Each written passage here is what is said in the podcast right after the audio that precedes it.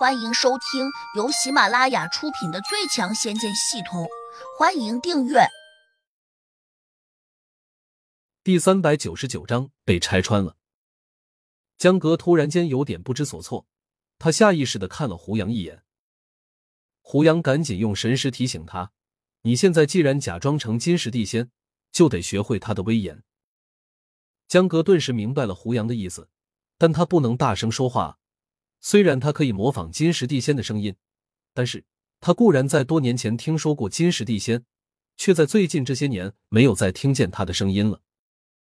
因此，江哥根本不知道金石地仙的声音是什么样。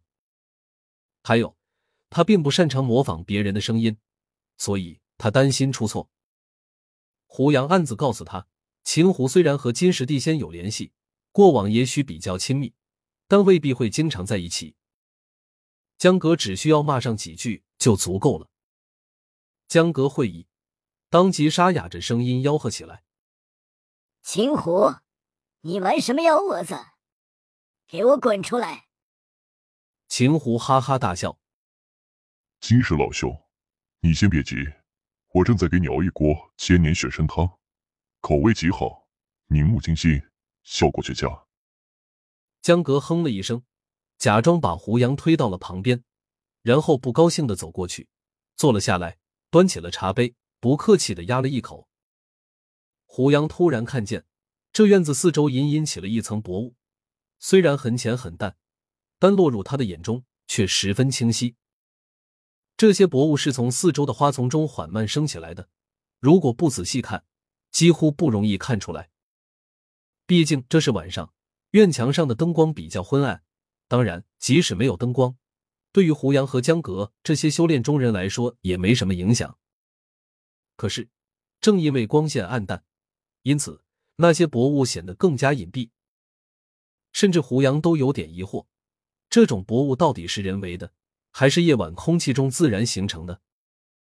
脑中闪过这个念头时，他突然警醒过来：之前江阁给他介绍过，那四个五级的地灵来自于一个隐秘的门派。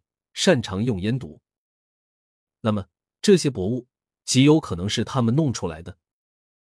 虽然此时这四个家伙站在旁边，如同雕塑一样，并没有什么动作，但胡杨还是觉得这是他们暗中使坏弄出来的小把戏。不过胡杨也不担心，他之前已经屏住了呼吸，就算这些薄雾真有毒，也威胁不到他。江哥应该也会有所警惕吧。胡杨心里有点打鼓，他冷峻的叮嘱江格：“只要他出现了异常情况，自己就得采取别的防范措施。”就在这时，秦湖突然大笑着走了出来。大夜晚的，他竟然戴着面纱，还穿一身拖到地上的青色长袍。江哥转头瞪了过去，喝道：“老狐狸，你他娘的见不得人吗？”秦湖没有回答。他走进江阁时，突然扯下面纱说：“你看看我是谁？”这不是秦湖的声音。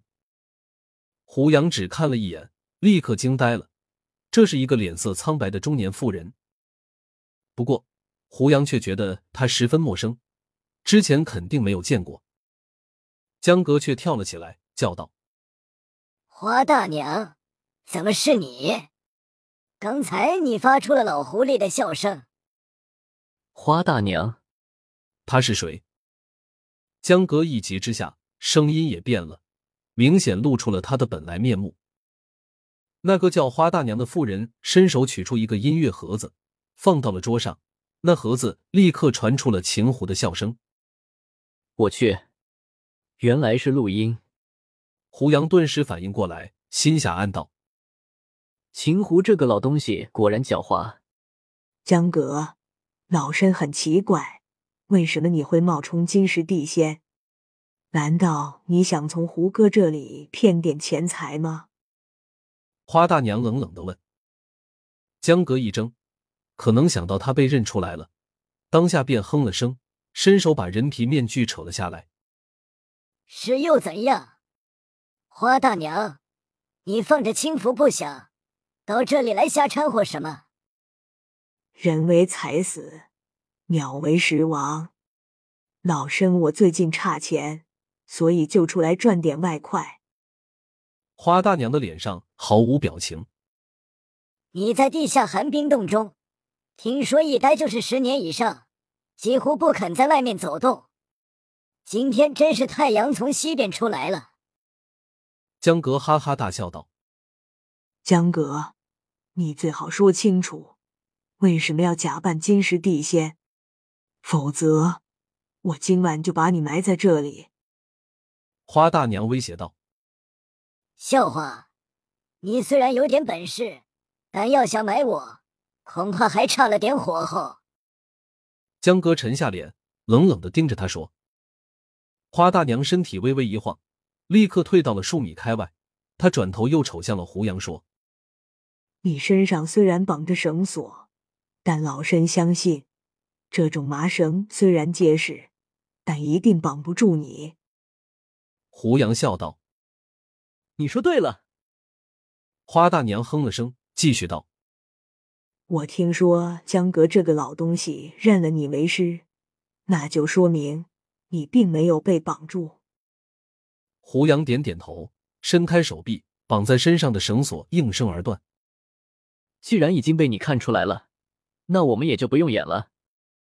花大娘皱了下眉头，不解的问：“明明胡歌只给金石地仙发了消息，且还取得了联系，为何他没有来，而你却和江阁来了？”胡杨抬起手掌，亮出金石地仙那个戒指，说。因为他的戒指在我这里。花大娘瞪大了眼睛，惊讶的问：“为什么他的戒指在你手上？”此刻，秦胡虽然没现身，但他听到胡杨这样说，只怕会更加惊奇。胡杨淡淡的说道：“因为我把他杀了。”不可能！花大娘立刻叫嚷起来：“你只是个地灵。”虽然修炼到了六级，但要想杀地仙，无疑是痴人说梦。